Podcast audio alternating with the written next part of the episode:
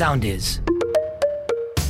Χάριν Διατροφής, ένα podcast με σύμβουλες για έξυπνη και υγιεινή διατροφή. Γεια και χαρά σας. Είμαι ο διατροφολόγος Χάρης Γιωργακάκης και άλλο ένα podcast Χάριν Διατροφής ξεκινάει αμέσως τώρα.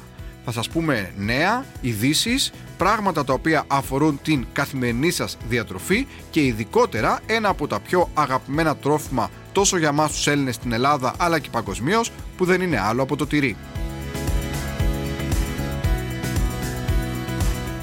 Άλλοι περιμένουν από ένα τυρί να πάρουν βασικά θρεπτικά συστατικά όπως το ασβέστιο.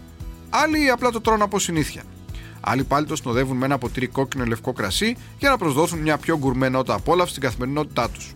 Το σίγουρο είναι ότι για πολλούς το τυρί αποτελεί ένα από τα πιο βασικά συστατικά της καθημερινής τους διατροφής. Με πολλά είδη και ποικιλίες, όπου κάθε είδος έχει τη δική του ιστορία και αξία, το τυρί παραμένει ένα τρόφιμο ευρείας κατανάλωση εδώ και πολλά χρόνια.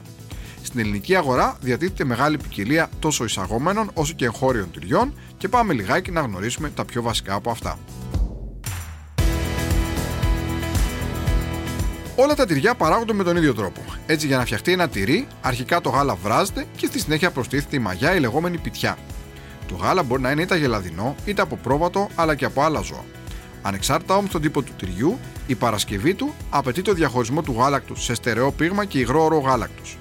Η διαδικασία αυτή απαιτεί συχνά τη ζύμωση με διάφορα βακτήρια και την προσθήκη διαφόρων ενζήμων που προκαλούν έτσι την πήξη του γάλακτος για να γίνει το τυρί. Από εκεί και πέρα, τα διάφορα είδη τυριού διαφέρουν ανάλογα με την τεχνική που χρησιμοποιείται για την παρασκευή τους. Το τυρί μπορεί να πληθεί, να στραγγιστεί, να θερμανθεί ή να οριμάσει ανάλογα με το επιθυμητό τελικό προϊόν. Αν θέλουμε τώρα να κατηγοριοποιήσουμε λίγο τα τυριά, θα μπορούσαμε να τα κατηγοριοποιήσουμε καταρχήν ανάλογα με την υφή τους σε λευκά ή μαλακά και ανάλογα με το χρώμα τους σε κίτρινα ή σε λευκά τυριά. Άρα λοιπόν οι δύο βασικές κατηγορίες είναι τα λευκά ή μαλακά και τα κίτρινα ή τα λευκά τυριά. Επίσης, ανάλογα με τον τρόπο τον οποίο ουσιαστικά παράγεται ή προσφέρεται στο εμπόριο, τα τυριά θα μπορούσαν να, να κατηγοριοποιηθούν σε χύμα και συσκευασμένα. Σε αντίθεση με την υπόλοιπη κυρίως Ευρώπη, το μεγαλύτερο ποσοστό πωλήσεων γίνεται κυρίως από τον πάγκο κοπής. Σταδιακά όμως η σχέση αυτή αλλάζει κάθε χρόνο και έτσι τα συσκευασμένα τυριά αρχίζουν και αποκτούν μεγαλύτερο χώρο στα ράφια των σούπερ μάρκετ ή των παντοπολίων ή οπουδήποτε άλλου. Έτσι φαίνεται λοιπόν ότι σε σχέση με τα χήμα τα τελευταία χρόνια τα συσκευασμένα τυριά αρχίζουν και πουλιούνται λίγο περισσότερο.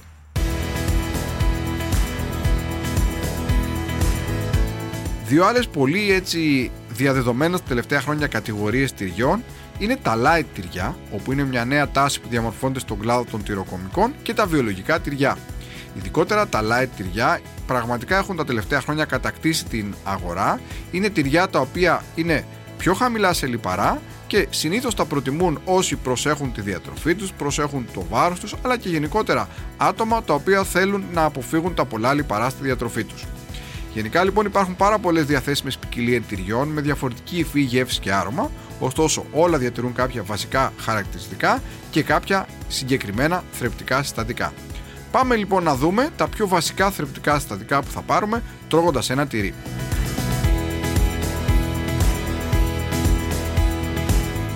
Το τυρί περιέχει πρωτεΐνη υψηλής βιολογικής αξίας. Η πρωτεΐνη του τυριού λοιπόν, γενικότερα το τυρί αποτελεί μια από τις βασικές πηγές πρωτεΐνης όπως όλα τα γαλακτοκομικά στη διατροφή μας, η οποία πρωτεΐνη είναι απαραίτητη για να διατηρούμε το ομικό μας σύστημα, για τη λειτουργία του νοσοποιητικού και πάρα πολλά άλλα.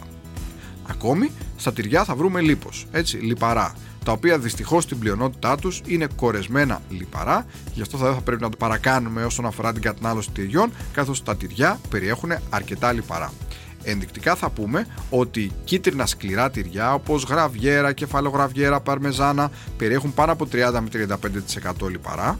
Τυριά τύπου Edam Gouda περιέχουν γύρω στο 28%. Η φέτα και η μοτσαρέλα περίπου γύρω στο 22 με 25% ανάλογα με το είδος τους και την ποικιλία της φέτας και από 18% λιπαρά ξεκινούν τα light τυριά έτσι φτάνοντας μέχρι τα 4% λιπαρά τα οποία περιέχονται κυρίως στα λεγόμενα τυριά τύπου cottage.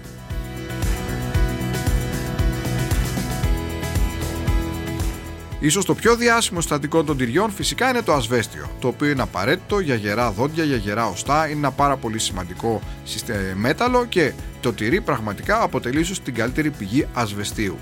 Επίσης, στο ίδιο μήκος κύματος κινείται και η βιταμίνη D που βρίσκουμε πάλι στο τυρί, η οποία βοηθάει την καλύτερη απορρόφηση του ασβεστίου και όχι μόνο, καθώς τα τελευταία χρόνια γενικότερα η βιταμίνη D έχει συσχετιστεί με πολλά και σημαντικά ωφέλη για την υγεία. Ακόμη, στο τυρί θα βρούμε βιταμίνη Α, η οποία ουσιαστικά βοηθάει στο να έχουμε μια καλή όραση και θα βρούμε και ψευδάργυρο, ο οποίος σχετίζεται με την ενίσχυση του ανοσοποιητικού μας συστήματος.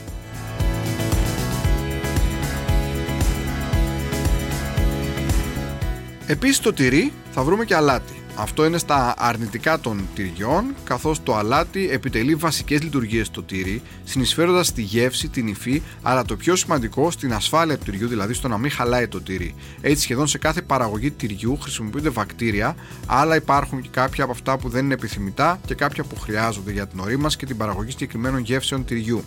Άρα λοιπόν το τυρί επειδή έχει πολλά βακτήρια, πολλά μικρόβια τα οποία δεν είναι παθογόνα, χρησιμοποιούνται όμως για να φτιαχτεί το τυρί, το αλάτι ελέγχει το να μην αυξάνονται πάρα πολύ αυτά τα βακτήρια. Άρα λοιπόν το αλάτι αποτελεί ουσιαστικά ένα βασικό συντηρητικό του τυριού και τώρα από εκεί και πέρα για όσους θέλουν να προσέξουν το αλάτι στη διατροφή τους θα μπορούν είτε να ξεπλύνουν το λευκό για παράδειγμα τυρί για να μειώσουν το ποστό του αλατιού που περιέχει είτε να αποφεύγουν τα πολύ αλμυρά τυριά όπως η παρμεζάνα για παράδειγμα άρα λοιπόν όσον αφορά το αλάτι είναι ένα στατικό το οποίο αναπόφευκτα περιέχεται στο τυρί Όσοι πρέπει να προσέχουν στο αλάτι, στη διατροφή τους στο αλάτι, θα πρέπει να μην το παρακάνουν στα τυριά ή να επιλέγουν κάποιο λευκό τυρί το οποίο εύκολα μπορεί να το ξεπλύνουν, ούτως ώστε να μειώσουν το αλάτι που περιέχει.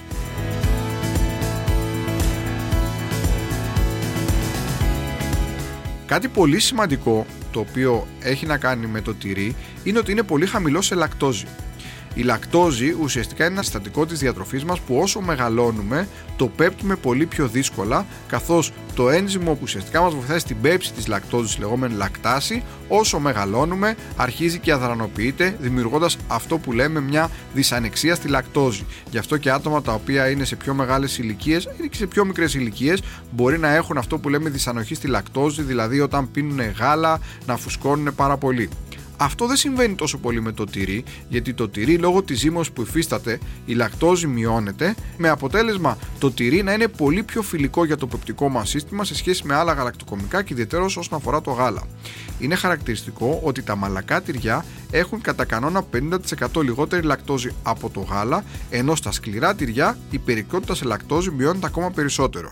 Άρα για όσους δεν πίνουν γάλα ή αποφεύγουν το γάλα επειδή τους φουσκώνει, επειδή έχουν κάποια μικρή δυσανεξία ή γενικότερα επειδή βλέπουν ότι δεν τα πάνε πολύ καλά με το γάλα, το τυρί αποτελεί μια πάρα πολύ καλή εναλλακτική, ούτως ώστε να πάρουν κυρίως το πολύ σημαντικό ασβέστιο που χρειάζεται και παρότι πολλοί θεωρούν ότι όσο μεγαλώνουμε δεν χρειάζεται τόσο πολύ το ασβέστιο, αντίθετα όσο μεγαλώνουμε χρειάζεται περισσότερο, άρα το τυρί μπορεί να αποτελέσει μια σημαντική πηγή ασβεστίου στη διατροφή μας.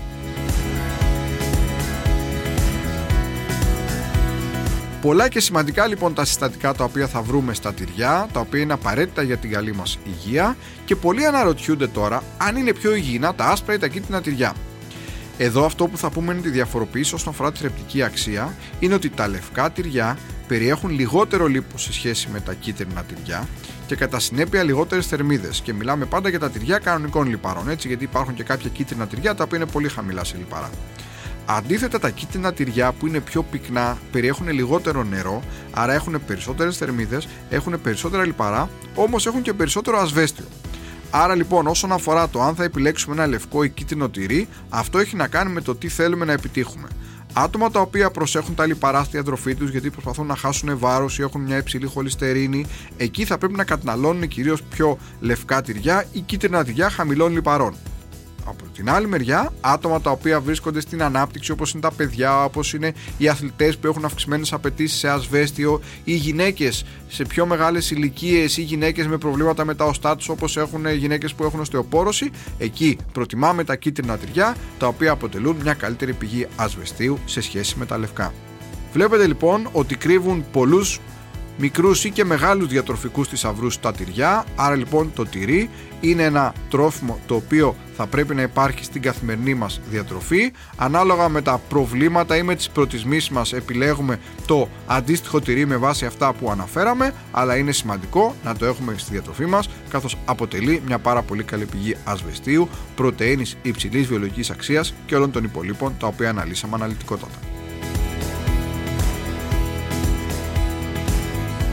Άλλο ένα podcast χάρη διατροφή φτάνει στο τέλος του. Μιλήσαμε για το τυρί, γνωρίσαμε τη διατροφική του αξία, τα διατροφικά του μυστικά. Μέχρι το επόμενο podcast, είμαι ο Χάρης Γεωργακάκης. Σας εύχομαι να είστε πάντα καλά και να προσέχετε την υγεία σας.